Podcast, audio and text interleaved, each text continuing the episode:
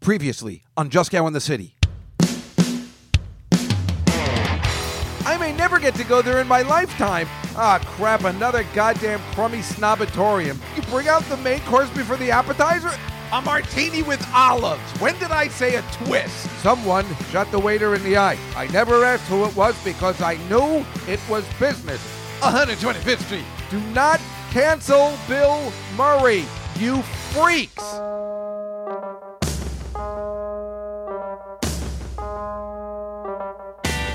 Hotcha, just got in the city. Everybody's here looking good and pretty. Been down, isn't it a pity? Trying to make things looking bright and chippy. All around, people seem crazy. Walking around trying not to be lazy. But at night, it's a different place. Making it work in your own space. Come on and dance all night. I'm here each week, it'll be alright. Cause it's just out in the city. Cause it's just out in the city. Cause it's just out in the city. Well, hello, everyone, and welcome to another edition of Just Cow in the City. We finally made it to May of 2022, where I said in January or February, things would be different. Well, I don't know whether they are, but at least maybe things will be getting warmer because I'm telling you, I just can't take it anymore. I can't take it, I tell you. It's just cold and windy all the time. It's got to warm up a little bit.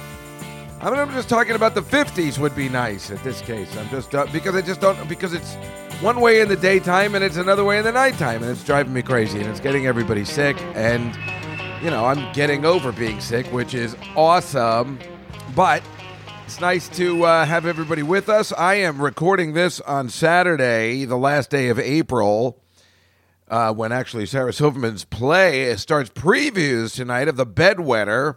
And this is coming out on Tuesday, May 3rd. I am recording this on a Saturday, like I said, but on an absolute picture-perfect day, except for the goddamn cold and wind. I mean, it is so bright and sunny outside, it's driving me crazy. I can't see my screen because, you know, it's just so bright. The sun's coming in. But what, I want to put down the shades? No. I want to look out the window. I want to have a good time. What's happening? What's up with you guys? That's why I told you, it's like it's difficult for me to sleep for all hours because the sun comes right in my bedroom. Oh, but like I told you, everywhere I've ever lived in my whole life, I am always facing the morning sun. One time, I'd like to face the nighttime sun. And when I say that, I don't mean that in the least. The nighttime sun's even, well, the morning sun is worse, and I don't have good shades because they broke and they fell. Oh, it's so bright in my room. And, you know, why am I complaining? I mean, that's what I've always wanted. Like, I just wish it was like this in the living room.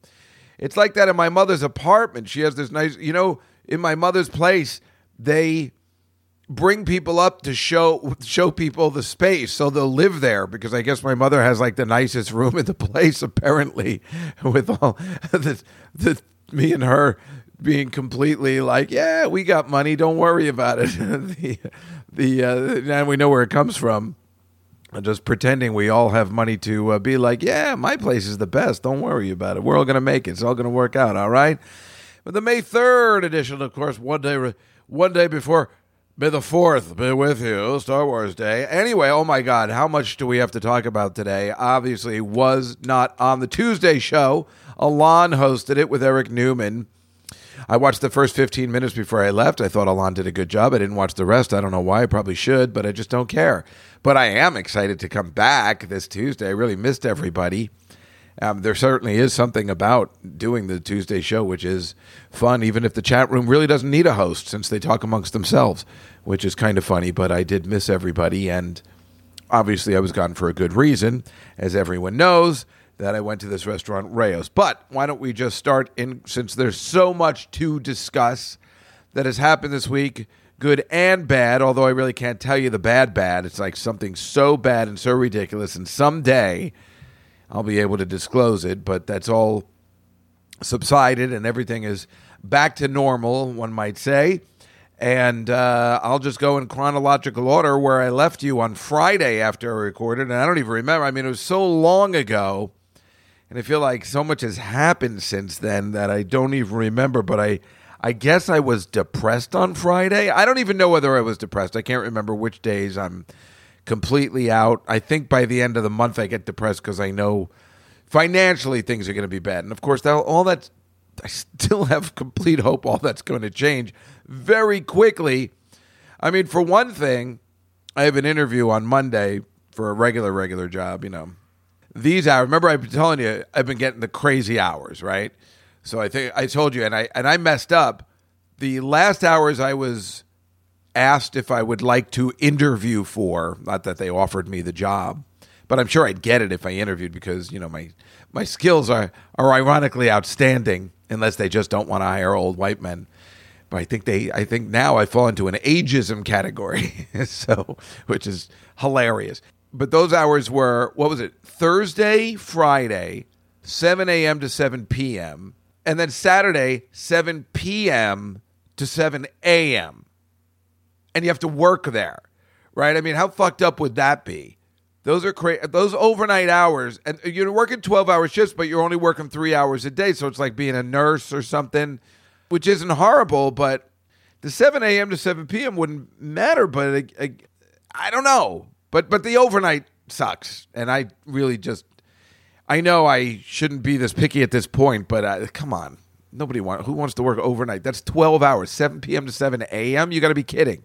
So anyway, I found one that I'm, you know, interviewing for Monday, but I don't know whether it's a fake one. You know, I just looked online and this one came up, and I don't know whether it's fake, but I'm interviewing with somebody on Monday. But the hours that I saw, which I bet you they don't even exist anymore, and they're weird. Really weird, but they're semi-perfect. It's 8 a.m. to 4 or 4:30 p.m. That's weird. Why would it be 8.5 hours? Well, whatever it is, it's remote, which I like, but 8 a.m. to 4 p.m., which means I would be available at nights for anything that does come up.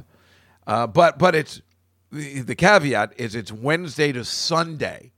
I don't know who's making up these crazy hours, but that's the best I've seen so far. Can you believe it?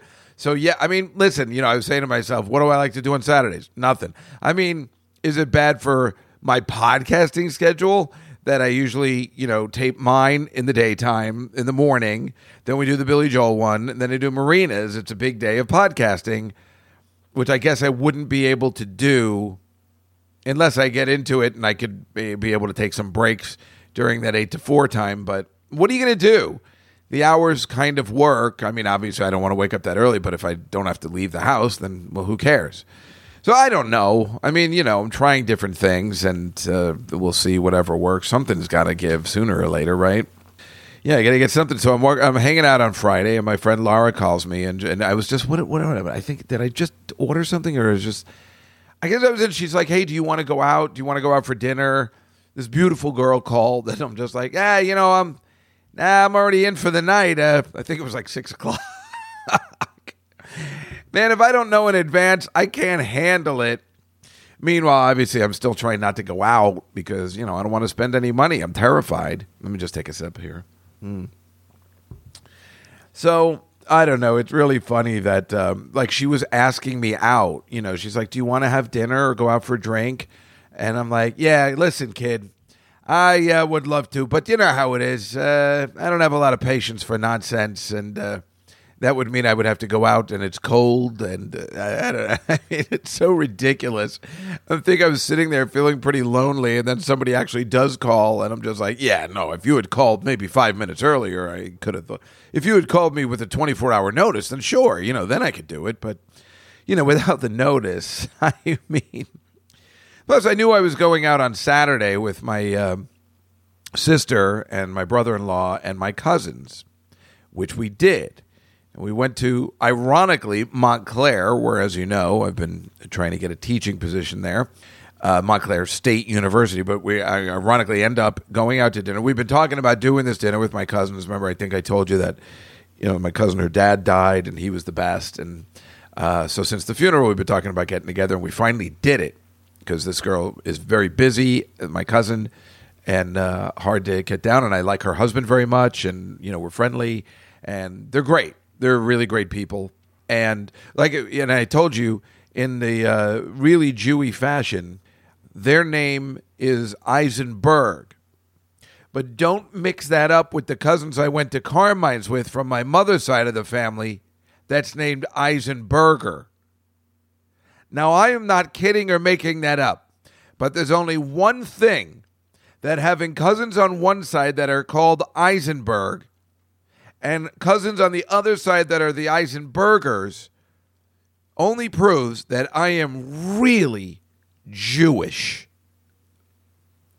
It's like Sarah's old joke when she was on Saturday Night Live, when she first did the weekend update on Saturday Night Live, and they're like, well, my sister, Susie Silverman, is marrying Yosef Abramowitz, and now her name will be Susan Silverman Abramowitz, and they're thinking about shortening it to just Jews. Some of those Jewish last names, you gotta love it, huh? Well, we go to this place, and I'm saying to myself, are we going to another crummy snobatorium? And I say, yes, because I look in, and I'm like, what is this place? You know, and I'm already angry. I looked up the menu. I told you last week, I think I was looking up the menu. It's a French restaurant. I'm like, again, here we go. But it was not a crummy snobatorium. It was only a crummy snobatorium in what they serve. But the place wasn't that way. You know, it was very big and airy and loud and cool to be there. But it wasn't, it didn't have that place like the ABC Kitchen, which was clearly, or the other place we went to on the Upper East Side, which was clearly crummy snobatoriums in every way. I mean, the waitress didn't come off that way at all. In fact, the waitress, I remember her name was Gracie May, and I'm like, what the hell is the matter? What are your parents from the South? You from Tennessee or something? I mean, Gracie May, are you in the Miss America pageant? Is your name Gracie May Freebush or whatever? I can't remember what Sandra Bullock's name in Miss Congeniality was. Wasn't it Gracie Lou Freebush or something like that? All right. Here's your new IDs, your pageant identity. Gracie Lou Freebush?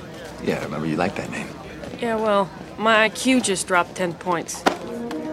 She goes, no, my parents are just artists.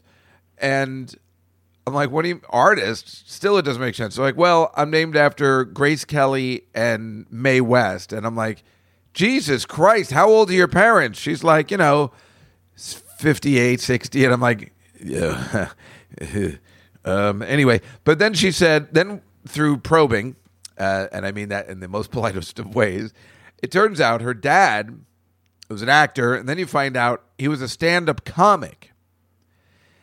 I think his name was Brian Haley. I mean, we looked it up, but I can't remember that's his name. And she goes, yeah, he was on The Tonight Show. I'm like, wait a minute. How come I never heard of this guy? He was on The Tonight Show. He goes, yeah, he got called over. And I said, did he get one of these? And I'm making the okay sign, which I think now is, isn't that like a Nazi symbol or something? Whatever. Because Johnny used to, you know, if you were on the show as a comic, if you got the okay sign, that was really good. If you got nothing and he just said, thank you, you know, then he didn't do that well. And if you got called over to the couch, then your career was made. I mean, that was epic, and that never happened. And she said, yeah, my dad got called over to the couch. And I'm like, your dad did stand-up comedy on The Tonight Show with Johnny Carson and got called over to the couch? You know that's unheard of, right? And she goes, well, I think. And I'm like, no, it is. Like, you know, Roseanne was called over to the couch. You know, I mean that it's just not, it's not heard of. So we looked it up and we saw his comedy, and it's like, it's so bad, but it's 90s bad, whatever. And then he became an actor, and he's in a couple things maybe you've seen. But then I realized it was 1991. And during 1991, Johnny Carson was calling a lot more people over to the couch because he was retiring. So a lot of people that shouldn't have been called over to the couch, like this guy, got called over to the couch. And I'm just saying, he wasn't like a bad comic. He was perfect for the 90s. He's good looking. He's handsome. He's tall, like my friend Steve O in many ways. But, you know, he's one of those guys, you know, I like to fuck with people, right? I like to fuck with people. I mean, and not with that accent. And any comic that says, like, I like messing with people is kind of a douchebag. I don't know. I don't like that. I like messing with people. Shut up. I don't know why that bothers me so much, but anyway, I didn't have time for his nonsense or patience. But anyway, at this restaurant, it was okay. We started out at another bar, and I was in like a mood, I guess. I don't remember why. You know, something was bothering me. Maybe you know what? I think it really stemmed mostly. I know I tested negative for COVID, But I feel like the last 2 weeks, but I clearly had some sort of virus. Maybe it wasn't COVID. I mean, there are other viruses out there. Because I felt like I had a long-term effect from COVID for the last 2 weeks, you know? Like, I feel pretty good today. The coffee's working regularly. Remember I told you the coffee wasn't working? There were other things that you can tell about yourself that's not right, you know? And like a fog, like they say, for long-term COVID stuff, which was definitely happening the last 2 weeks. So it was definitely something going on that day where I wasn't feeling my best, but, you know, I wasn't feeling bad either. And I just went there, and it was like, you know, I was trying to figure out a park, but I was very uptight about my car not starting, and now I'm on the top of a parking garage, you know, whatever. And I remember at the end of the night when I turned the key, it didn't start, and then it did. And that's what they told me happened in the garage, too. It, like, takes a second, and you're like, oh, fuck, and then it starts. Really weird. My car's a mess. Yesterday, I took it everywhere, which I'll tell you later, and it worked perfectly, so go figure. I don't know. It took one jump in the parking garage, and then everything was cool.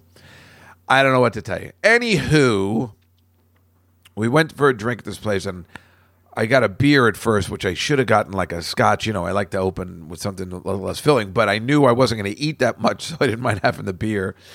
And then we went to this place, and it was okay. And what did I have? I don't even remember what I ate. Did I have fish or? Oh no, we had the risotto. Me and my sister had this risotto, but it had peas in it or something. My sister was furious, and I don't know. You know, again, the food was snobby. And like I said, I live across from a French restaurant where the food is not snobby.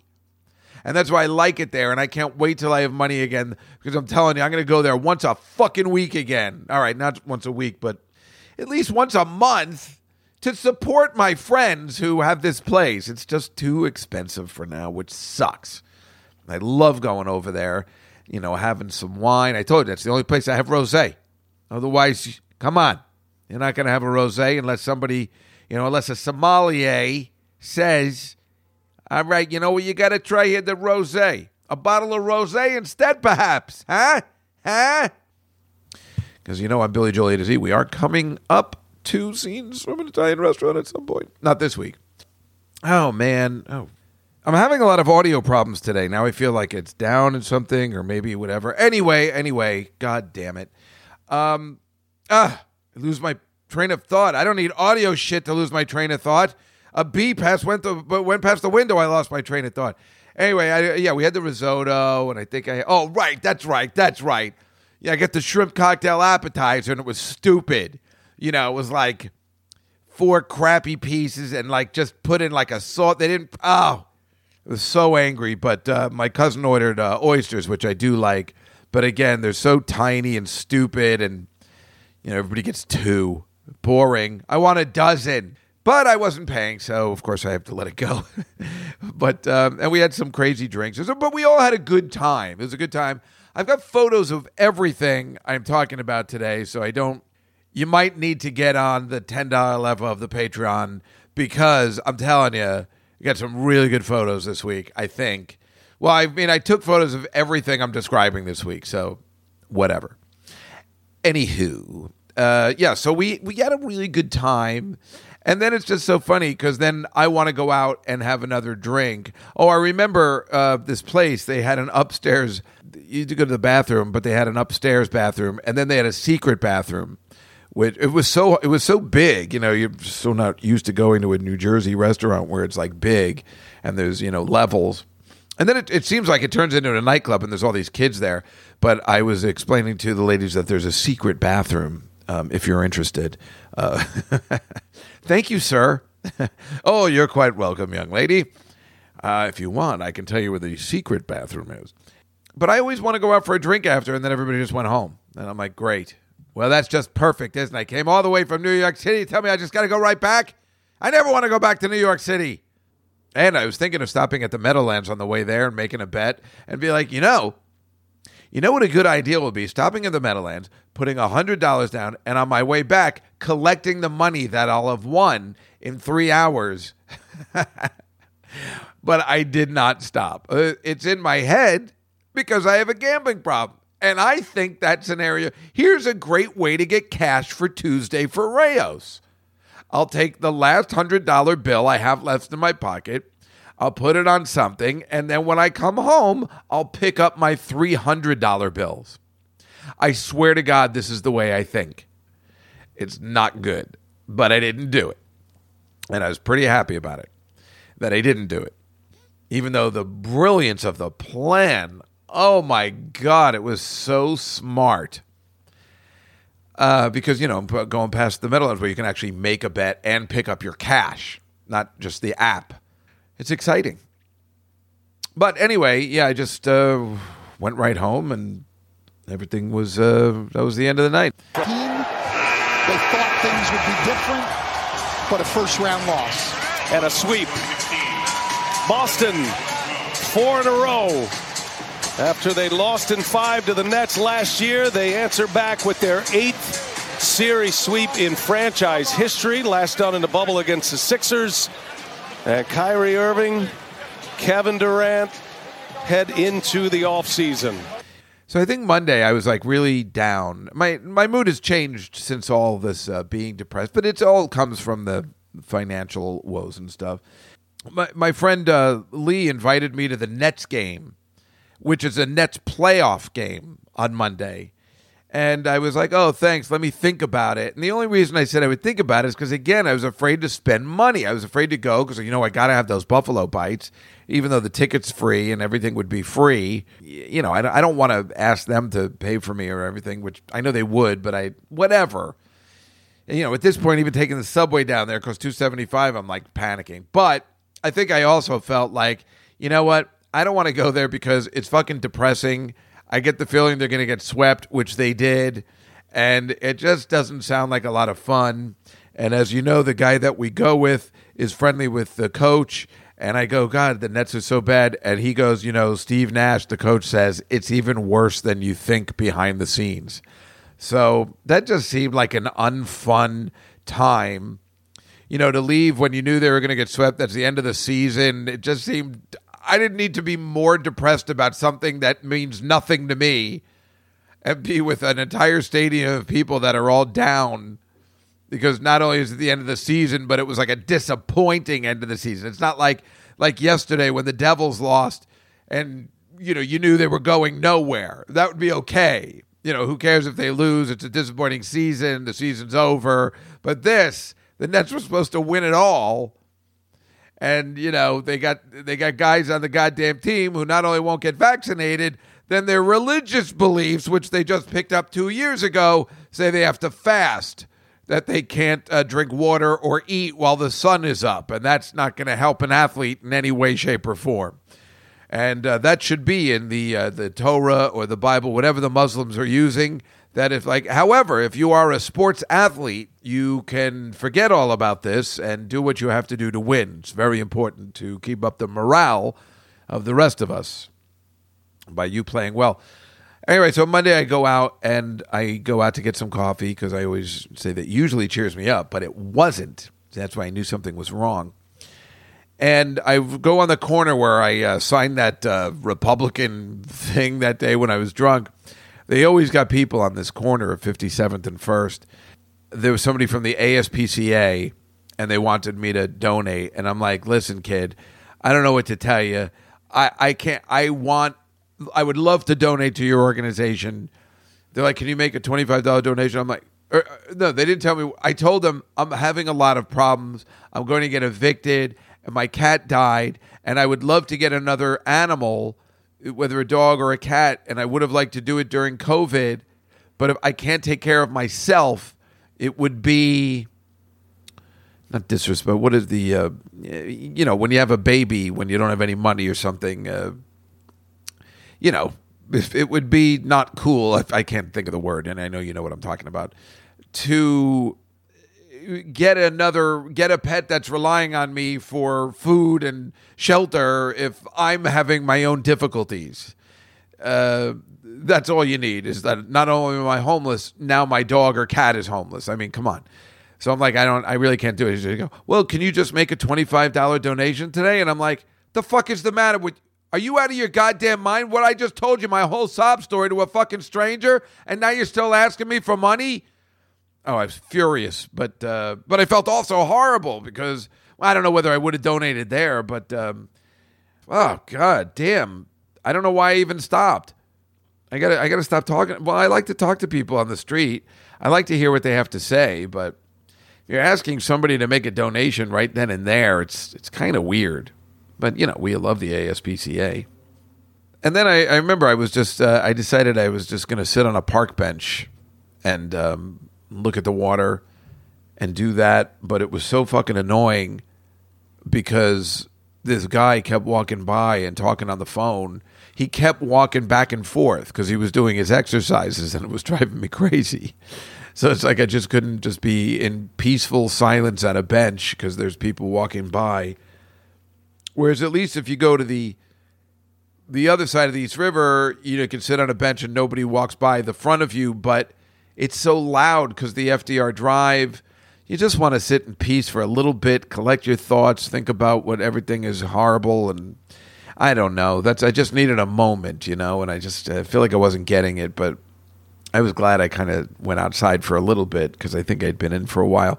And then I decided I was going to do my laundry because my cleaning lady didn't come on Thursday because... Well, I couldn't afford her anymore, and I felt horrible, and it really sucks because I love her so much, and so I had to do my own laundry, and then she didn't tell me we were out of dryer sheets, and I've been having trouble with my laundry that seems to smell coming out of the dryer. I need those goddamn laundry sheets, and then I was afraid to buy the laundry sheets, so I just hope for the best. I don't know what's not getting the odors out of my...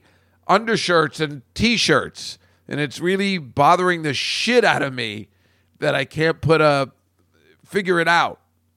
But I didn't see it. I don't know whether she's doing something wrong, because when I did it, everything seemed okay, even not using the dryer sheets. I mean, I haven't not used a dryer sheet in like 30 years. Ever since they invented Bounce, I haven't had an issue. It was really bothering me, and it's.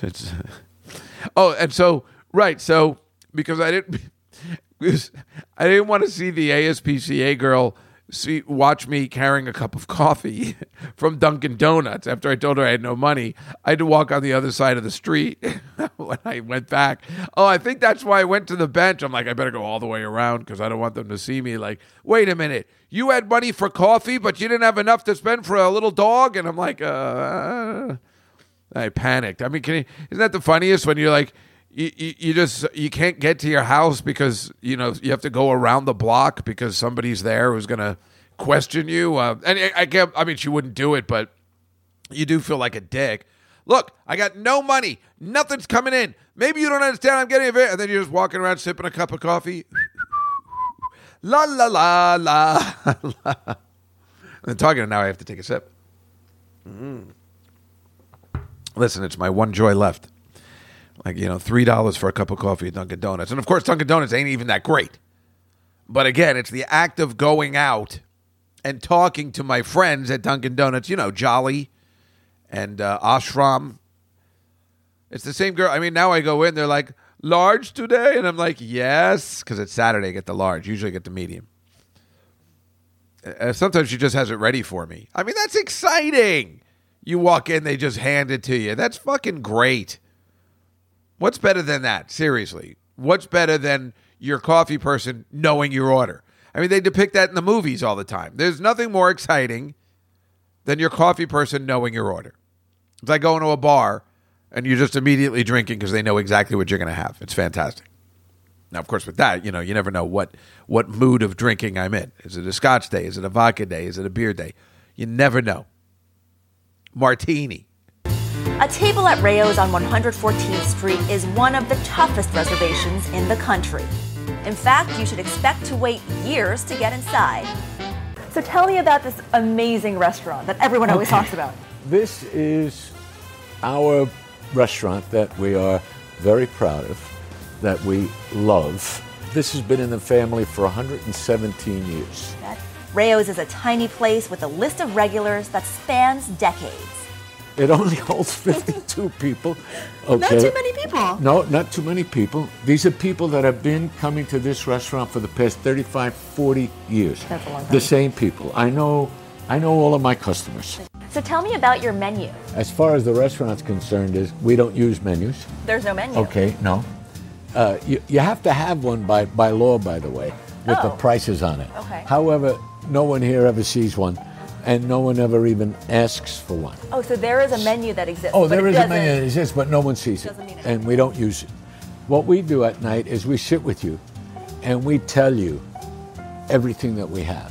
And then we help guide you through the meal. That's the experience, and we bring you through that. Everyone is happy, everyone has had enough different tastes, and they enjoy everything. That's you get the real Italian experience. Yeah, exactly. So let's just get there. Since we're talking about Martina, let's talk about Rao's. Let us talk about Rao's. Rao's. There's a Vanity Fair 2016 article you can read about Rao's if you haven't already, since I've been mentioning it, where they just say, you may never get a table here in your entire life. This is how difficult it is. I know I already told you. It's really weird. There's only 10 tables. I finally figured it out. People were asking me. There's 6 booths and 4 tables. So there's only like 10 places you can be with people. Most people in their lifetimes will not be able to go to Rao's. Now, I'm just going to tell you, I mean, I had a really great time. Totally worth not doing the show, not for that reason, but for the experience of Rao's, and it was wonderful. However, the food wasn't that great. When I say it wasn't that great, I mean, when you're going to a place where you can't get a table, and it's that exclusive, and they have no menu, and it's this allure, you're thinking the food is going to be the best food you ever had. The recipes are secret, but it was just okay. Really just okay. So I'm not complaining about it. I'm liking it. I'm likening it to Elaine's, which we talk about on the Billy Joel podcast a lot because of the song Big Shot and Beyond. And of course, the people that you knew at Elaine's, if you don't listen to the Billy Joel podcast, was this legendary New York establishment, which I was lucky enough to go to while Elaine was still alive and experience Elaine's. But Elaine's was not known for their food. When you went to Elaine's, you ate there. Woody Allen might have eaten there every night because it was a scene, which doesn't make any sense for somebody like Woody Allen, but I guess he felt comfortable there. It was a scene. He had a table. They'd eat, him and Mia Farrow eat there all the time. Diane Keaton. I mean, everybody was dating. The guy was going there for years. The food is just okay. It's not anything to write home about. You went there for the social aspect of being with Elaine, and just, that's the kind of place it was. And remember, I think I might have told you, and again, I know I've talked about this in the Billy Joel podcast, but if you don't remember, I was extremely friendly with the head chef at Elaine's, which in this particular instance meant nothing. Oh, I know the head chef there. So the time I went in with my friend from Maxim magazine, and he knew Elaine, you know, he would have been like, I want to say hello to Elaine before I leave, you know, which was the high honor, which you had to do. You had to give her respect before you leave. You had to give her tribute. But it was exciting, and she was old and fat and disgusting by then with a cane, and this was like 2000. You know, I didn't make it there until it was on its last leg, but at least I got there at the end. And I was like, oh, I know the head chef here. And I saw the head chef. His name was Barry. And I gave him a hug. And it was exciting. But you'd think it'd be more exciting to know the head chef. But everybody knew the foodware wasn't that good. So it's like Rao's is similar to me where the food wasn't, I mean, it's much better than Elaine's. But like I go to that restaurant in Staten Island and the food's better there. So it's so funny. I was talking to my niece about it. I'm like, I'm going to this place, Rao's. And then I said, like, you know, I've had their sauce before in spaghetti, and it wasn't as good as this ragu that I had better. And she goes, wait a minute, that there's a real location? So she knew the sauce, but she didn't know it was an actual restaurant, which is hilarious. Anyway, I went with Marina Franklin, Rachel Feinstein, Keith Robinson, Esty from the Comedy Cellar, and our friend Lois, and she brought this other guy, Joey, who was hilarious, and we needed him there because he had been there before. And, you know, I got there early because I took the Revel up and I wanted to miss the rain, which I did, because of course it's going to rain, because I'm wearing a suit. Of course it's going to fucking rain. You know how I feel about that. But I knew I could miss the rain if I left at 6:15 even though I was going to get there at like 6:30. I took the Revel up there. It was easy to park, even though it was a little nerve-wracking. You know, it is in Harlem. And it's such a cute place. And I got there, and I just sat at the bar for a while. And as soon as I walked in, these guys are like, they're really funny. The guys, they're all guys, no female waiters. The guys that wear like shirts, kind of like an old Sammy's Romanian restaurant, if you remember. They're just like, you know, cut off T-shirts. They're not attractive. You know, they're just boys that work there, men. I don't even know whether they're Italian. And I went to the bathroom to wash up, and they're like, "Oh, we just need to wand you." And the guy takes his phone. He goes, "I'm just kidding." And I put up my arms, and I was like, "Oh, you guys, you got me."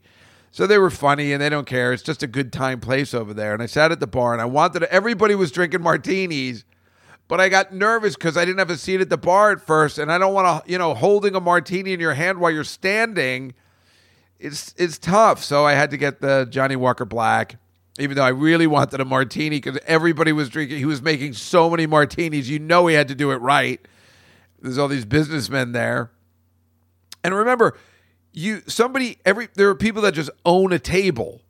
And so you have to be invited to, you're allowed to go as a guest as the owner of the table. And it was Lois, this woman who's like a healthcare worker, who invited me, who invited all of us that seemed to know somebody who owned that table. I mean, that's how weird and exclusive this is.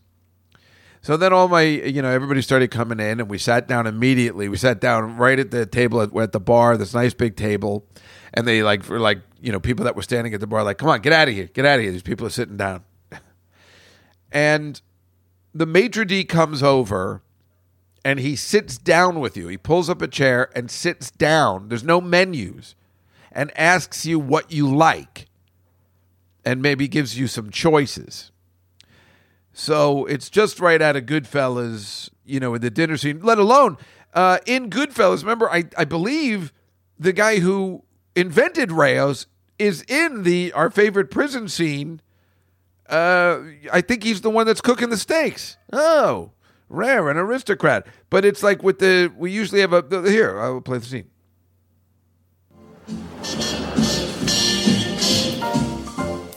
In prison, dinner was always a big thing. And we had a pasta course, and then we had a meat or a fish. Paulie did the prep work. He was... Yeah, see? We had a pasta course, and then there was a meat or a fish. And that's exactly what happened here. But I'm going to... doing a year for contempt, and he had this wonderful system for doing the garlic. He used a razor, and he used to slice it so thin that it used to liquefy in the pan with just a little oil. It's a very good system. Vinny was in charge of the tomato sauce. Wow, got the smoke. Yeah, three kinds of meat in the meat. Three kinds of meat. Veal, beef, and pork. Ah, good, but you gotta have the pork. Oh, you gotta have the pork. I felt they used too many onions, but it was still a very good sauce. Vinny, don't put too many onions in the sauce. I didn't put too much onions in. Oh? 3 small onions, that's all I did. 3 onions. How many cans of tomatoes you put in there? I put 2 big cans. You don't need 3 onions. Johnny Dio did the meat. We didn't have a broiler, so Johnny did everything in pans. I used to smell up the joint something awful, and the hacks used to die, but he still cooked a great steak. Vinny, how do you like yours? Red, medium red. Medium rare. An aristocrat. See, that's the guy. So he owns Rao's, and Martin Scorsese loves him and Rao's, and that's the guy. Oh, medium rare. He's smoking a cigar and cooking the steak, and that's the guy who owns Rao's, or did. I think his name is Frank Pellegrino, and he's dead now. But he's actually in Goodfellas in the cooking scene. So this is a pretty serious place, and. So the guy sits down, and I'm trying to remember what we had. I know I should have written it down, but I got confused. And I know it starts with an appetizer course, and then there's a pasta, and then a meat or a fish. No, but there is. Then there was a pasta course. Then there's a meat course, a meat or a fish. And that's it. So you're having really 3 courses. And remember, you're supposed to be there like kind of all night, but... You know, people suck and they don't get it. So whatever, they're comics and they're stupid and they don't know how life works. So, and then the issue was, I remember what it was. David Spade and Chris Rock came down to the cellar, and Esty had to go. I'm like, what does it matter if you're there or not? Noam keeps texting me, and I'm going to tell you about this in a second. So anyway, the maitre d' sits down. He's like, "So what do you like? You like fish? You like, does anybody have any allergies?" They asked for the allergies. I said, what are you going to ask if anybody has any allergies for? There's nobody here under 40. You know, there's nobody in this restaurant under 40, and nobody has allergies under 40. You know what I'm saying? That's a new millennial thing. So I don't know. I mean, I can understand. And you're definitely not going to ask if anybody's a vegetarian, because then why are you there? You're taking up somebody's seat. Even Marina Franklin, who could be a possible vegan, said, fuck this. I know I'm at Rao's. I'm eating. You know, I'm having meat. I'm having fish. I'm having what she got it. Made me so happy. You can't be that way when you have somebody seat at Rao's. You know, it'd be rude and disrespectful. So even to say to the guy, like Albert Brooks, do you like a shrimp? Yes, and I'm going to give you 40 shrimp. But isn't that high in cholesterol? I don't know what are you talking about, but it's a delicious. So we had the appetizer right there. I got baked clams. They were delicious. And we got a house salad, which was fine, which was good, actually. And then somebody ordered something stupid. I guess that's why I forgot. I know they wanted calamari, but we definitely didn't have that because I would have remembered that. We had a shrimp dish, I think. It wasn't scampi. Maybe, oh God, what was it? It was, I don't know. There were three, and everything served family style. And then the pasta, they got this, he's like, we have this pesto pasta, and that was gross. I hated that pasta. It was disgusting, and Marina was making fun of me. Look, Jessica, everybody ate it. I'm like, well, I didn't like it. It's not like I don't like pesto. I mean, I usually don't like pesto because it just stays in your teeth and your breath, and it's just, you know, bad in every way in that sense. I just didn't like it. I didn't like the way I don't know. There was no flavor to it whatsoever, but they also had a bolognese, you know, with a really good pasta, and that was delicious with a nice meat sauce. Well, I think that's what a bolognese is, right? So that was like really good. And I'm just trying to think if we had fish, but again, we must have ordered three things each time. I'm kind of mad at but I took some pictures. Maybe I'll be able to decipher it from there. And then the meat or the fish came. So we ordered steak, and I ordered the lemon chicken because I was told by my brother-in-law that that's their signature dish. However, because then nobody likes lemon chicken, and I think people were upset that I ordered it, and I kind of felt bad about it, even though it looked delicious when it came. They were like all these almost like individual Cornish game hens. And in the Vanity Fair article, they do mention lemon chicken. So they are known for that, so I figured we'd give it a try. And I got to say, even though I might not have liked the flavor that much and care for lemon chicken, it was cooked so flawlessly. The chicken was cooked to such perfection. I'd never had chicken cooked like that before. It was just timed perfect, I guess. I guess every time I've ever had chicken, it's either too dry or not well done and rubbery. I mean, even though some chicken is obviously delicious, this was the best cooked chicken I ever had, let alone, you know, the flavor was something else, but it like really melted in your mouth. And in that sense, I don't think anybody was upset with the order. The steak looked beautiful, but it wasn't great. And, you know, Wolfgang's is better. It was okay. It looked good. And it was delicious, but it's just, you know, it just wasn't the best I ever had, and I was expecting the best I ever had. You know what I mean? Oh, that's right. That's when we got the other appetizer, the giant fucking Rao's meatballs. I can't believe he's just like, oh, I'll bring you some. It should have just been you getting the meatballs.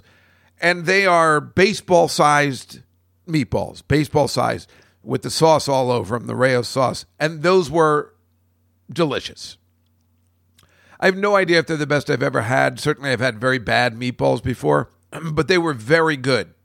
Very good, and they look delicious. And like I said, they are baseball size. So by the time you finish this baseball-sized meatball and the pasta, you're just done.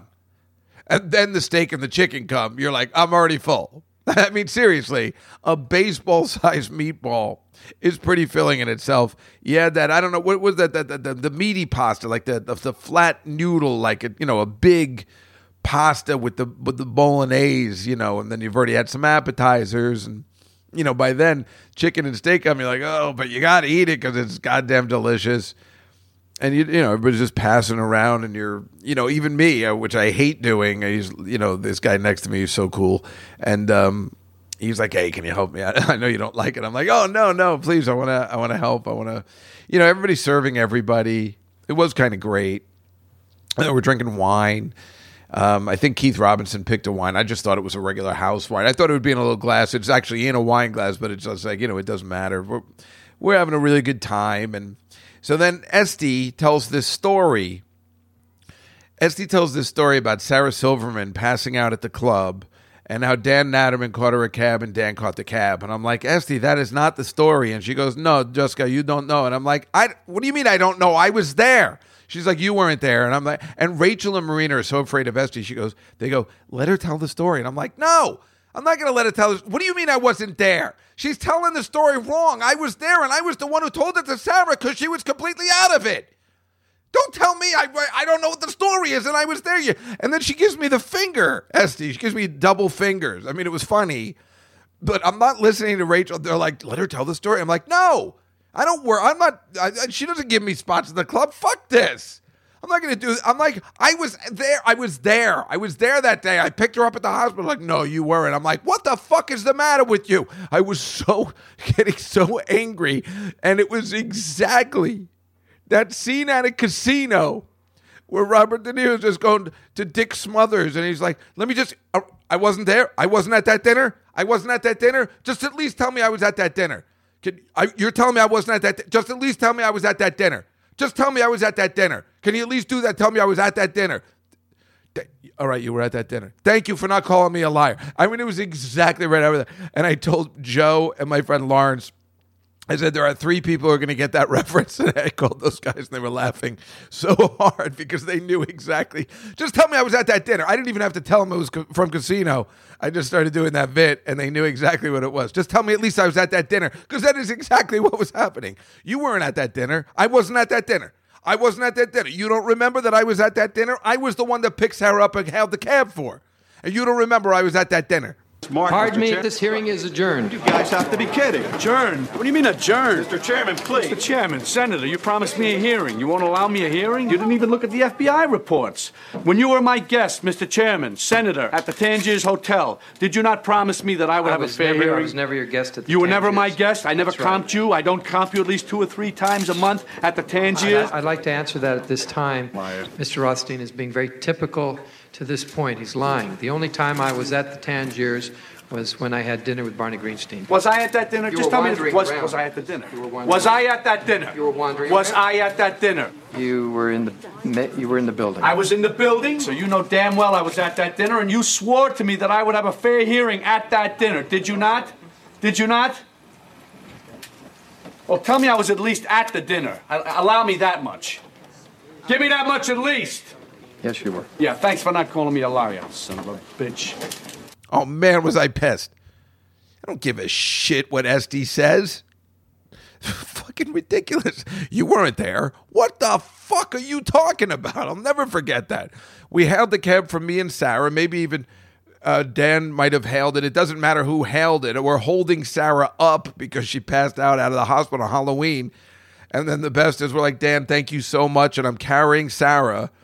And then Dan just gets in the cab and leaves. And then we just laughed incredibly hard. But the fact that I wasn't part of the story in Esty's mind just pisses the hell out of me off.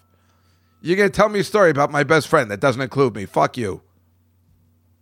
Yeah, go fuck yourself. Yeah. Yeah, you fucking prick you. So that was really annoying and hilarious at the same time because I couldn't wait to tell you guys.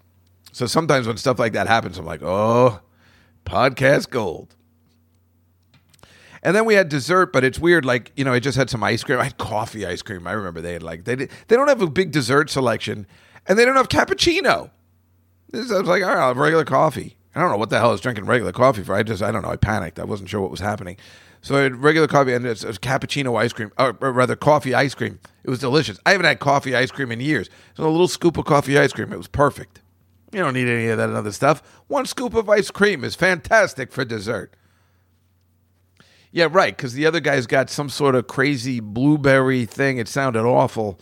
I'm like, have a good time with that. That's what Marina and Esty and Lois got. And I was just like, no, a little scoop of coffee ice cream. You know who likes coffee ice cream? I was telling that guy Joe next to me. I was like, you know who likes coffee ice cream? That kid in Jaws.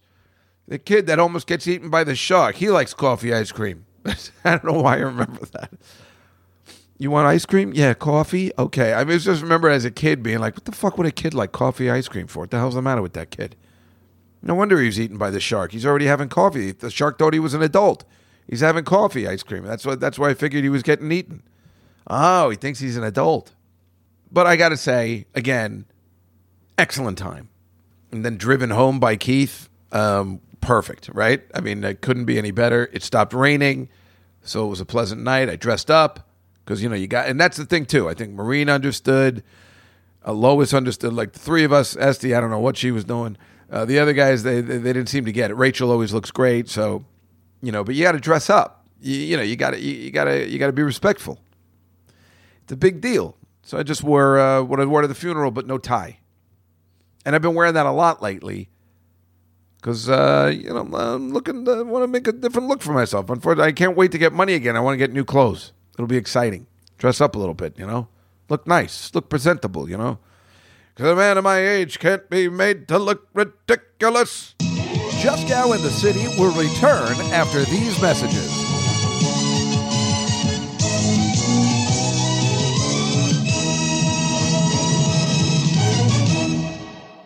Hi, everybody. Dave Juskow here. Just want to invite you to join our Patreon page for lots of extra stuff. And this week on Billy Joel A to Z, we have Running on Ice, a song nobody remembers, but it's kind of fun, and an interview. And, of course, we'll be back Tuesday night at 6 o'clock, live on the Comedy Cellar Nightly Show. So join us. So there's still so much else to tell you, and we're running out of time.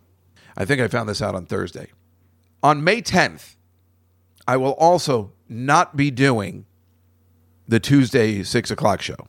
I will also be taking a break. Because on May 10th, Tuesday, May 10th, you ready for this? This is hilarious.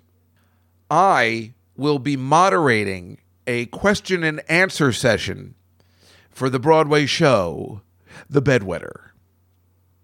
Sarah called me. She goes, hey, it's the best email you've ever seen. It wasn't like Sarah suggested it. I got an email forwarded from her to the casting crew of The Bedwetter. They're like, hey, on May 10th, we're doing a Q&A with the casting crew on stage for the audience after the show. And we want to make it fun. We want to have a fun moderator, make it a good time. And this name Dave Juskow has been thrown around. Is everybody okay with that? And I was like, how was it thrown around? I don't even know. So I just saw the email and I'm like, what is this? Is this really? Is this happening? So it is happening. I just found out they sent me the official email yesterday. Would you moderate this? And I'm like, would I? It's going to be unbelievable. Are you kidding me? It's going to be great. I've always wanted to do something like this. Moderate a Broadway show? You think I'm not going to be able to field Broadway-like questions? I mean, I don't have to do anything. I just have to moderate just like I would do a podcast, I guess. It's like doing an interview, but with like 15 people. They're only probably, you know, I got to memorize everybody's names. But I'll do it. I'll do the work. So Tuesday, May 10th, after The Bedwetter, I go up on stage. The audience stays. I bring the cast out. And then, you know, I start doing a little talking. And then we go to the audience and take some questions. But I'm like, yeah, this you there with the striped shirt. Yeah, the balloon smuggler over there. That's I'm trying to figure out how to blow it. That's from Autofocus. Yeah, the one with the fun bags. What do you got over here? That's oh, can you imagine? But no, that's exciting news, right?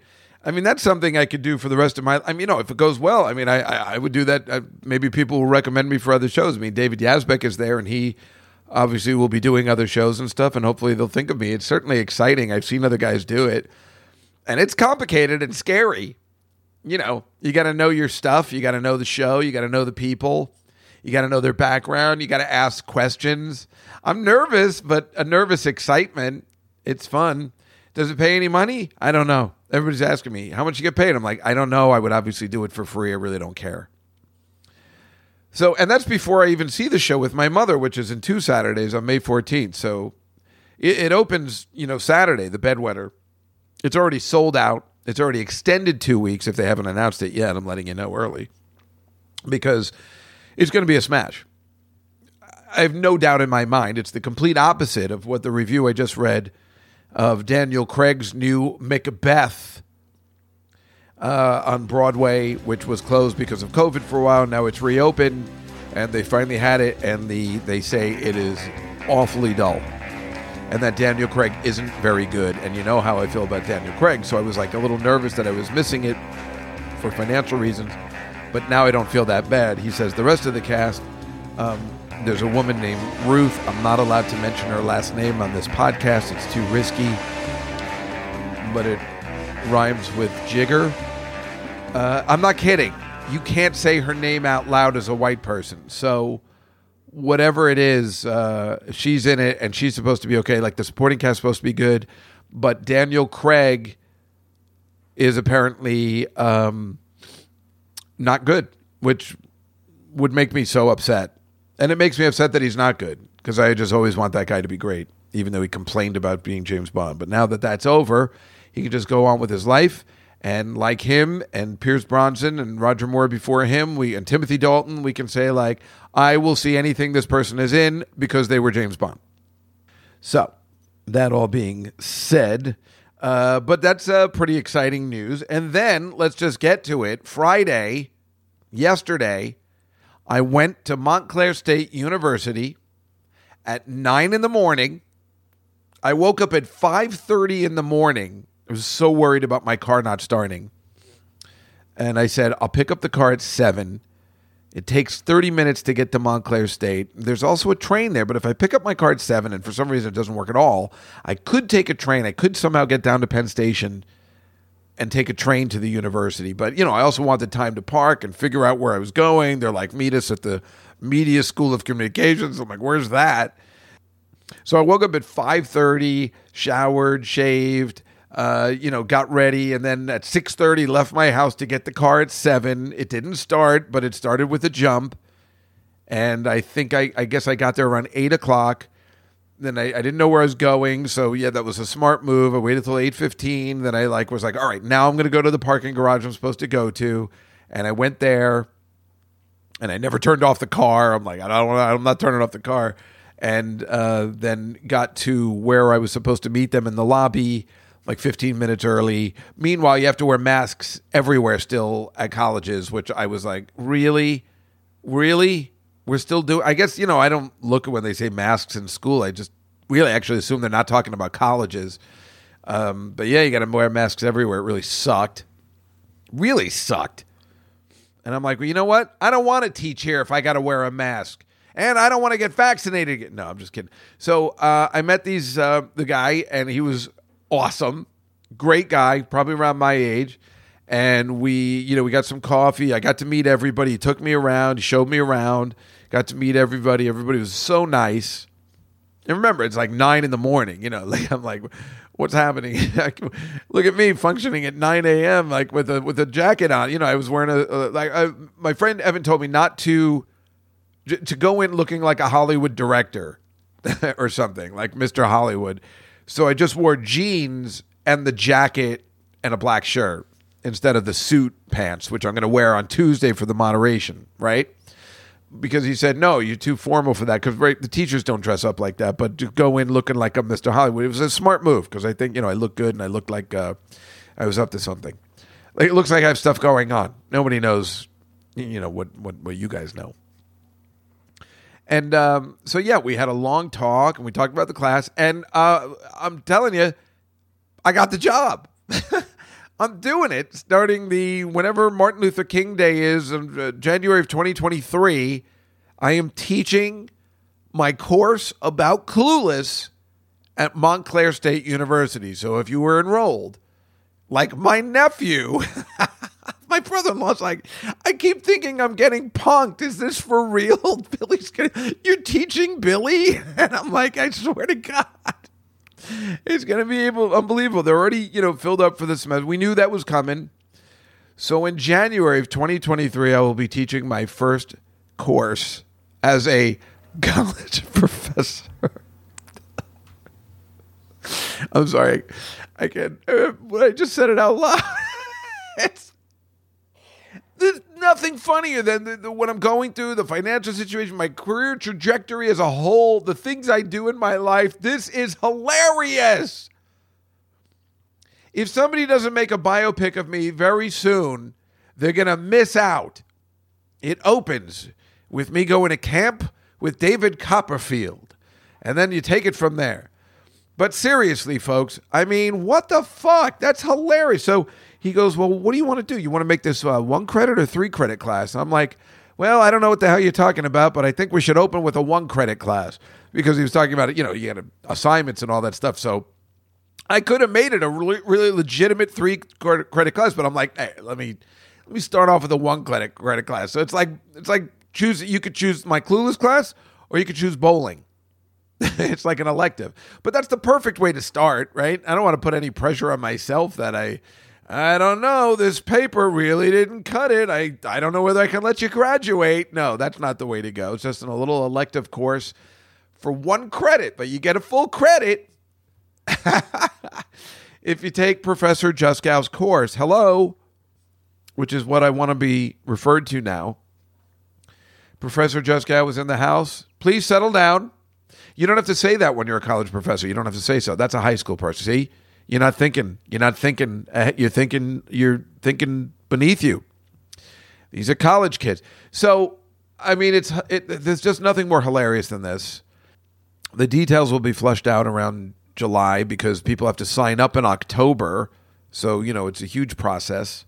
It's not that much of a process. It's just happening. So he goes, so how do you want to do this? And I'm like, you know what I mean? He told me it has to be 15 hours. That equals a credit, 15 hours. So do you do it? He's like, you can do 2.5 hour courses. I'm like, 2.5? I mean, yes, we could. I'm like, Jesus, that's a long time. But an hour doesn't seem like long enough, because you could get into a discussion, right? So it's like, I got to choose somewhere in between, like an hour and a half. But, you know, do you do it 1 day a week? Do you do 2 days a week? Because if you do it one day a week for 8 weeks, I guess, you would have to do like 2.5 hours. You just got to equal 15 hours.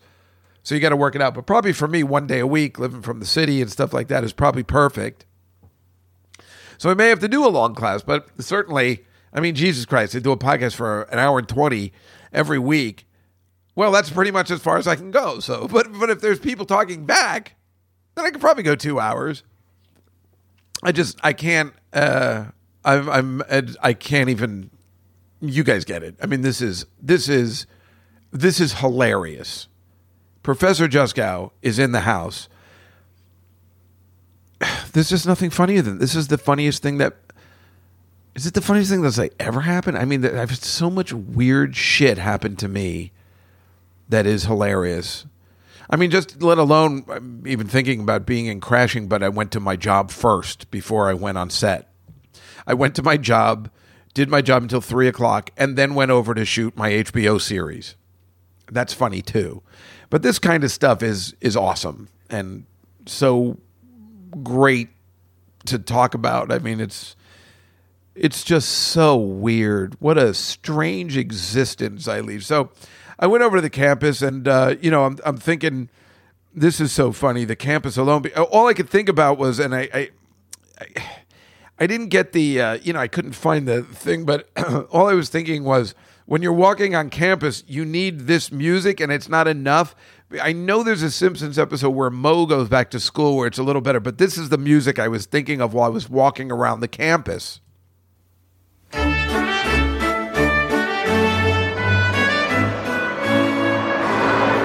So you need that one. That's the exact music you need when you're walking around the campus. And that's going through my head. Well, if it isn't Professor Juskow, what brings you here today on a Friday of all things? Oh, my goodness. So anyway, then I stayed for his class. He's like, do you want to hang out for a little bit and, you know, watch what we're doing? We're going over some videos that the kids made, and I'm going to teach them, you know, where to make the edits and stuff. And I stayed there for 2 hours. He told me it was only till 11:30, but I was there for like 2 hours just sitting there, being like nervous that I was going to. Thank God I had coffee and a couple of munchkins before. You don't want your stomach to growl, because that's embarrassing. So it was all good. And I don't know, there were about 5 students, and we watched their videos, and you know, watched him teach, and it was really cool, and the kids were great. But they are kids. They are kids. They're like, it's just so funny. You have to remember they're annoying college kids, and it's not like they're just millennials. They're fucking college kids. Half of them aren't prepared. Half of them like, well, we didn't want to bother anybody. I don't know. You know, it's all excuses and stuff, but it's hilarious, and you must take that into consideration. It's not like, you know, going to Rao's, and I'm like, do your fucking job when you're making this drink or something. You know what I'm saying? So, but it was really interesting watching him teach, and you know how it's going to work, and the respect they had for him, and he was really cool. And they're like, "But Professor, do you really think that it was fun?" And they're like, "Oh, are you going to be teaching here?" And I'm like, "Yes, I believe I am." So, but most of them were graduating, so they wouldn't see me. But I am very excited, and I stayed, and then I saw their video department, which was really. I wasn't a School of Communications person. I did my TV show. So I was in the School of Communications and all their, that was where I spent most of my time, even though I wasn't a major because my grade sucked. Oh, that's the other thing. Oh my God. The guy says, well, we are going to need your transcript. And I'm like, come again? We're going to need your college transcript. I'm like, my college transcript? I don't think that exists anymore. They're like, no, you can get it. I'm like, listen, you seem like a nice guy. I'm going to level with you. If you see my college transcript, I'm not going to get this job. They're like, nah, they don't care. They just need to see that you actually graduated. And I'm like, well, couldn't I just show you my diploma? Is it really necessary to run me over the coals that you're going to see all D's and F's? Is that necessary? Look, I've made a lot of strides since then. Things are going to be different this time. You'll see. Well, just don't you forget that the guy, the guy that graduates Lois in medical school, they still call a doctor. Don't you forget it. I live my life by that credo. Credence. Oh, crap. Look at that. I couldn't get the words right. As I'm trying to say, I'm smart. I'm not dumb. I'm smart. Not like everybody says. Oh, come on. We know I'm not smart, but, it's worse than listening. Hey, can we listen to your podcast before we hire you? They might as well have said that. I'd prefer that they hear that than seeing my college transcript. And where the fuck am I going to get that from? That day I told the guy, I'm like, you know, it's weird. That college actually burned down a few years ago. And he goes, Ithaca College? I'm like, yes. He goes, no, I was just there last week.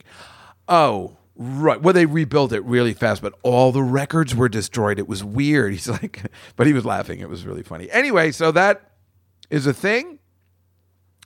I couldn't be more excited. I left there in a joyful glee.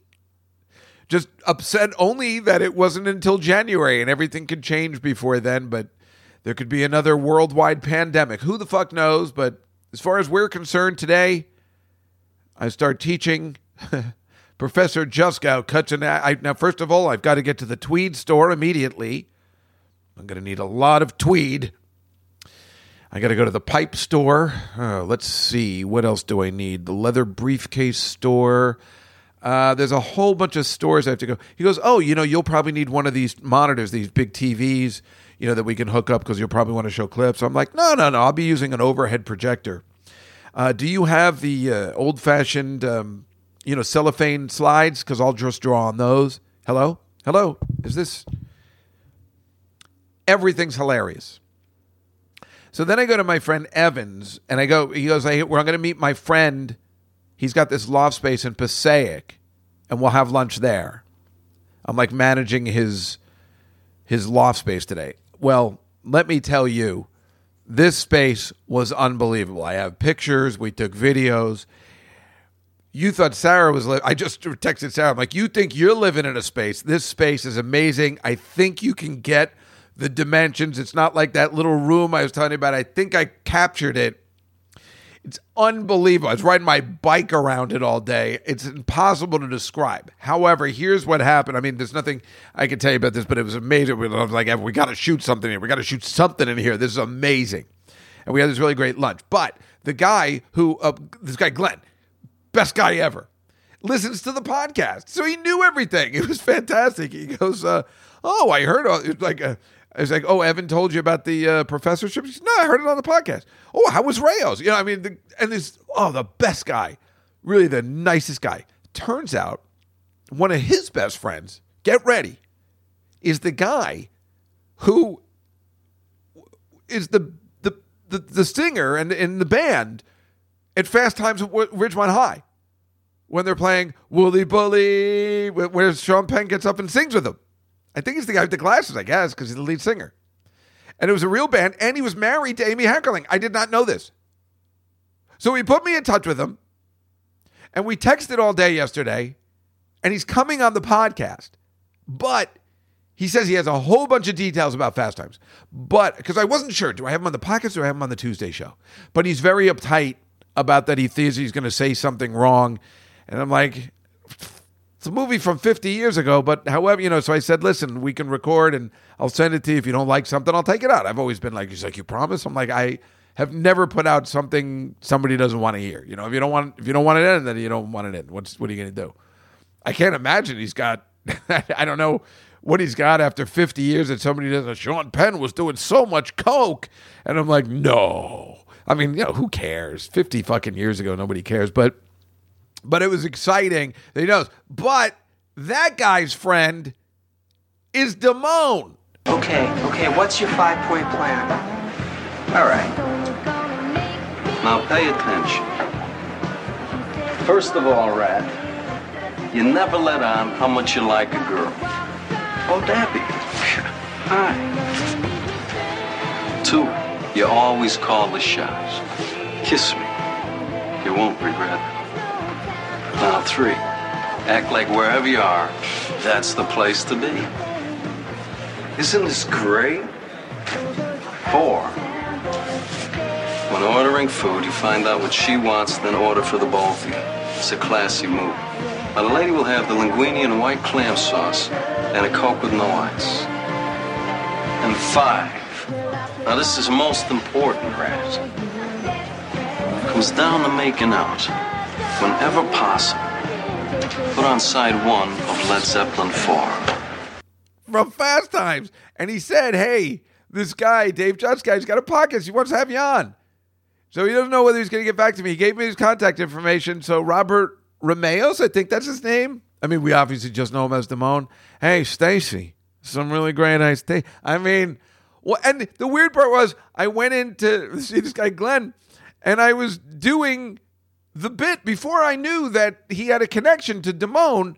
He had a bunch of albums, you know, old-fashioned albums that you play on a record player. We actually put on the David Bowie Changes. And I was like, I noticed you don't have Led Zeppelin 4, so we can't put on Led Zeppelin 4 side 2, you know, if we're going to make out. Well, I didn't say make out because that would be gross because it's just 3 boys. But, well, actually, there were some models there, so I think I said, hey, it's going to be tough, you know, because you don't have Led Zeppelin 4 side 2. But I was doing that thing, and then I told him later, I'm like, well, then I was doing Damone when I walked in. Oh, my God. We got to get that. I mean, listen, for years we were talking about getting Amy Heckerling on the show, that she was my white whale, and we got her. Well, who's better after that then than Robert Rameos? I got Damone. I mean, Jesus Christ. We don't shoot that high on this podcast that we can't get some of these people on, and we don't want to shoot high. We've always talked about, well, Mark Maron, you can have your Obama. We want Larry from Three's Company. That pleases our listening base and myself. And let me tell you something. If you think bringing Richard Klein down to the Comedy Cellar was great for people our age, Colin Quinn, Dan Natterman, who was just like so excited to have dinner with him, then Damone will be up there as well as the greatest guy. Everybody's going to want to meet, at least the people at our age. Those fucking young kids aren't going to get how brilliant he is. So that is hilarious and awesome. The day just kept getting better and better. And then I had to, as you know, go, maybe you didn't know, my nephew, Billy, by the way, was in Blue Bloods last night, and it was hilarious. I took pictures. It was amazing. He's in a big car accident at the beginning. It was so exciting. And he was in a play called Bright Star, which is a Steve Martin, Edie Brickell written musical, which sucks. This musical is a piece of shit. But I didn't care. I was only going to see my nephew. But it was in Jersey. My sister said, can you go? I said, well, I'm going to be in Jersey that day anyway. auditioning, interviewing for the Montclair State thing. So I'll just kick around. And I was like wondering what I was going to do till 8 o'clock, but we hung out at that loft space with our new friend, Glenn. And Glenn, if you're listening, you are way cool. You are a cool guy. Your space is amazing. It's open for rentals. It's amazing. It's this beautiful warehouse in Passaic, New Jersey, which is like really close to the city. We're definitely going to do something there. But he's a super guy. Like, it was great to meet you. And so we were there till 5 o'clock. So then I'm like, oh, now I don't, thank you for helping me fix my day. That I wasn't sure what I was going to do. My only plan was to stop at a CVS and pick up Q-tips again. And I went to the CVS. They're out of Q-tips again. And I'm like, you know what? Fuck this. I just ordered it on Amazon. And it was cheaper. That's what I looked up first to see. Not the Q-tips. There was something else I was buying. What was it? Oh, Febreze. My cleaning lady likes to use Febreze if she ever comes back again. And it was cheaper on Amazon. I'm like, oh, screw this. That's why I came to this stupid CVS. They're always out of it. Ugh. Like, stopping at a nice CVS in Jersey seems like a good plan, but the last two I've been to stink. Anyway, I had to go to this place in Summit, New Jersey, this stupid theater, community theater, to see Bright Star. But, I'm really into my nephew now. I like him so much now. I know I had trouble at first, but now I really like him. And I'm really happy for him that he's doing well. And he's like kind of one of the leads of this thing. And thank God he was in it, because everybody else kind of sucked. Again, being a Broadway snob, the lead lady in it wasn't very good singing-wise. I think she thinks she's better than she is, but she wasn't bad. Like, her acting wasn't horrible. Billy was the best one because he sings the best. You can tell his voice is different than the others, and it's better. But again, nobody projects, and they weren't wearing mics. It's a small theater. We were sitting in the second row, and they made us check our vax cards and put on masks. I guess I should have known about the masks, but my brother-in-law didn't bring one with him, a mask. And they're like, well, we only have kid-size masks. I'm like, you ask people to put on masks when nobody's using masks anymore, and you only have kid-size masks? You realize you can walk over to that fucking 7-Eleven over there and get a box of masks for $1? What the fuck is... It makes me furious. You're going to make people put on masks, but you don't have any available? I mean, people don't bring masks around that much anymore. I mean, I always bring a mask around, right? Most people do. My brother-in-law has one in his car, but there's no parking around. They had to park in a thing. And I'd forgotten, too, that we had to wear masks at a theater. He doesn't go to the theater that much. So he goes back and he gets the mask, but I'm furious that they just have kid-sized masks, right? I'm like, if you're asking people to put it on, get it. What does a box of masks cost now? It's not like they're not easy to find.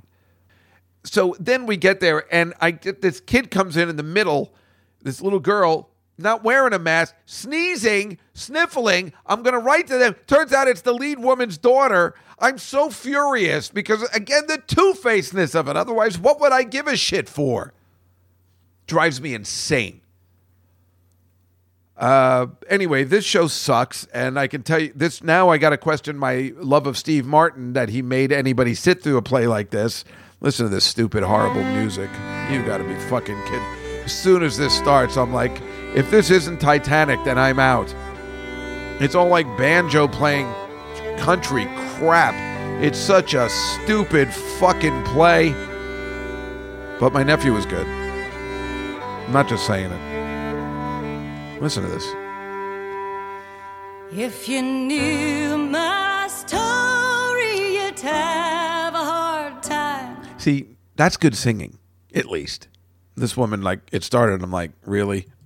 Believe in me, you'd think I was lying. All right, let's move on. I left my clothes on the cold river ride. Here comes the banjo. My cares and my woes rolled up in my socks. I lay down in that mountain stream, and the icy water rushed over me. If you knew my story. That's the best song in the show. Otherwise, it gets this is a shitty fucking song. A man's gotta do what a man's gotta do when a man's gotta do what he's got to. Oh my God. A well-bred wife with a silver spoon and knife will butter your bread twice as good as you do. Shut up. I remember when I was your age. That's when I was settling down. I just can't believe Steve Martin wrote a shitty fucking musical. Like, this musical sucks. It was fucking awful, and I just wish everybody would go away, and this should never be performed in community theater or anywhere else. And again, if you're going to fucking do banjo music, then there's only one song you should ever be playing.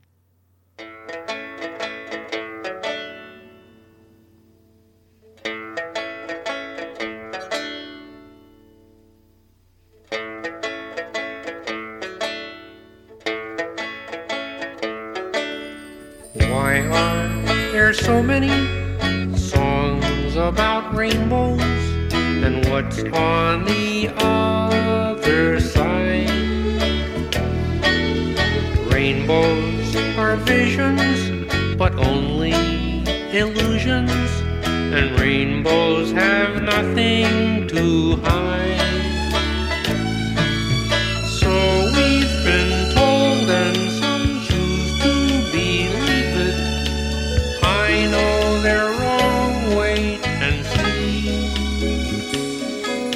Someday we'll find it, the rainbow connection, the lovers, the dreamers, and me. You make a fucking, if you fucking write a Broadway musical and there's a song with a banjo that's made for a puppet movie sung by a guy that doesn't sing, and it's better than your whole fucking musical, then you stink. You don't tell me that you put that camera around and somebody opens with this song, The Rainbow Connection, and that audience isn't swaying back and forth and smiling. Because they definitely weren't doing this for this piece of shit. Bright Star can suck it. Rainbow Connection rules. Paul Williams, the most depressing songwriter in the history of songwriting, writes this fucking miracle masterpiece for a movie with a goddamn fucking hand puppet, and it's better than your entire fucking musical. They're one of the greatest comedians of all time. Fucking embarrassment. Look, I'm so angry at it. And you want to be my college professor. And you want to be my latex salesman. Well, the good news is after I got out of the theater, which again I was angry because nobody wanted it. You know, Matt, I was just me and my brother-in-law, and I was like, everybody just went home again. I just always want to get a drink. I'm never in a rush to leave Jersey, but I did, and I got really lucky and caught this last play, which made me so happy coming out of that piece of crap. But of course, I was happy about the whole day. But then it got topped off by this last call of the Mets-Phillies game that I heard on my radio just as I left the theater. It's 0-2. And this crowd, they don't care if it's taken 5 pitchers. They are pumped. Real Muto just outside the batter's box. Now steps back in. Diaz staring at him on the rubber. Diaz looking into McCann. Diaz brings the hands together. The 0-2 pitch. Swung on and missed strike 3. He got him with a slider. Put it in the box. 5 Mets pitchers have combined to no-hit the Philadelphia Phillies. It is the second no-hitter in Mets franchise history. This one takes a village, but they get it done, and they're celebrating out in front of home plate. All of the Mets, clad in their black jerseys for the first time this year, jumping on top of each other, jumping up and down. It's now a little bit more subdued celebration. Oh, man, that was so exciting. I couldn't believe it. I'm like, oh, that's fantastic, because I'm telling you, I'm like, you know, now, you know, I guess I really do like the Mets. I mean, I knew I did anyway, but it's been such an exciting season so far, and the other seasons have been so crappy and awful. And it's all Bernie Madoff's fault, which, of course, is hilarious in itself. So a no-hitter, yes, combined, but, you know, the Mets are like one of those few franchises that don't have a lot of no-hitters. That's only their second one. I remember watching the Johan Santana one, and I don't know, maybe only 7-8 years ago. So that was great. That was a good way to cap off the night. Meanwhile, I forgot to tell you, so I went, when I first parked the car, like around 6 o'clock, I guess, right? Show starts at 8. I parked the car at 6 o'clock. There was a 7-Eleven. And you know, I've been telling you, 7-Elevens are just awful. Wawas are the way to go. 7-Elevens are dirty and gross, and everything about them is stuck. The people that work there are disgusting. And for some reason, Wawas are just 10 times better. And I go to the 7-Eleven. I'm like, well, let me get something to drink. I'm so thirsty. And I'll get something to, you know, for the show and all this, whatever. So I got, like, I was going to get a big gulp. I was very excited to get a big gulp, but I didn't really want soda. I wanted an iced tea, but they didn't have any iced tea. So I'm like, all right, I'll get soda and lemonade. You know, I do like that. A big gulp. You know, it's exciting. You know, a fountain soda. I get the Coke and I pour the lemonade, but fruit punch comes out and ruins the Coke. And then I tried the fruit punch, and that was the lemonade. So I threw the fucking thing out, and I'm like, you know what? Let me just get a fucking Gatorade instead. I'm so fucking pissed. I hate this stupid place. And then I didn't want to get something else, but it was like dirty. I'm like, this place is gross. And then I went up to the guy, and I just got a Gatorade and a Three Musketeers bar. Oh, and some Lifesavers gummies. Right, that's what I usually like for shows. Pull them out at halftime or intermission. I go, hey, your machine's all fucked up. I pressed the fucking lemonade. Fruit punch came out, jerk off. I love getting angry, especially wearing a suit. So it's exciting. Anyway, so I went back and I parked the car, you know, right on this block and opened the window halfway and tried to take it. I was texting and emailing back and forth. I'm like, let me take care of everything. And then I was like, I need to take a nap. So like I set my alarm for 7:30. I set my alarm for my car, the nap, but I kept getting texts back and forth, and I wanted to respond. So, like, I guess I already slept from, like, 7 to 7:25, and then I think I hit snooze because I was really sleepy, and I definitely needed a nap. I woke up at 5:30. I'm not going to be able to sit through the show if I don't take a nap. So that was my plan all along, to sleep in the car, and I definitely got a good car to sleep in. It was a nice breeze coming in. It was kind of perfect, and I was in a good, secure, safe location, and I was very content that I completely dozed off. Woke up at 7:30, walked to the 7-Eleven, got some coffee, and then there was a homeless guy out there, and I gave him $1. He seemed, because he commented how much he liked my shoes, so I gave him $1. I got some coffee, drank the coffee, went to the show. Matt was waiting for me. Then we got into a fight, the people with the masks, and just took as much coffee as I could. Sat down, went to the bathroom, very important, right? Because I had the Gatorade and the coffee, but I was good. And watched the show. It was beautiful. But I got pictures of the 7-Eleven. I took a picture of the machine because that's what I do now. I am remembering to take more photos for the bonus content. Well, my goodness, we have spoken for an hour and a half. I didn't even get to half of the stuff I was talking about. Well, I'll tell you this one last thing is that they're fucking idiots. There's, you know, the bridge by my house is the Queensboro Bridge or the 59th Street Bridge, which they renamed the Ed Koch Bridge, which was one of the most interesting mayors we've ever had in this city. And now AOC and a bunch of other douchebags, and I like AOC, want to take the name away of Ed Koch. They want to cancel dead Ed Koch, and they want to rename the bridge because apparently he didn't do enough about AIDS when it first started. Are you fucking kidding me? And again, what do I keep saying? You want to cancel somebody? Let's rename the Mario Cuomo Bridge. Let's start there, right? What are we picking on poor Ed Koch for? He was a gay man. He didn't even know what he was. He was a closeted gay man. He wouldn't. And then, so he didn't do enough. Nobody did enough about AIDS back then. You want to cancel this guy? This guy fixed. He was healthy. He was a big New Yorker. God, you people just suck. Now they want to cancel dead people. Fucking classic. Anyway, I'm mad that I ended on that note. I shouldn't have brought it up at all, except, you know, I got to call somebody and be like, look, if we're doing this, let's do that. And I talk about this every week. If we're doing this, let's do that. That should be the name of my next podcast. If we're doing this. How about that? Look what I did there. But anyway, yes, that's our show for today. Don't forget, obviously, tonight, I am back, 6 o'clock, on YouTube, the Comedy Cellar Nightly Show. By the way, I know I heard from Fred Stoller, and he wants to come back on, which is always a pleasure. He has something to promote, so he's always welcome on our show. I think I'm going to have Elaine's on, so, you know, we can talk about last week and how they made fun of me. Oh, I heard it. And then... don't forget Billy Joel A to Z. Other than that, please, you know, if you're going to be taking a course in Montclair State, make sure you take mine. Oh, it'll never not be funny. And that will bring us to next week. And that'll be the May 10th edition. Of course, we all know what's happening on May 10th. So we'll leave you until then. Next week, have a great week, everybody. We finally made it to May. I think things are going to change around. But other than that, we'll see you next week. Just Cow in the City. Good night, everybody.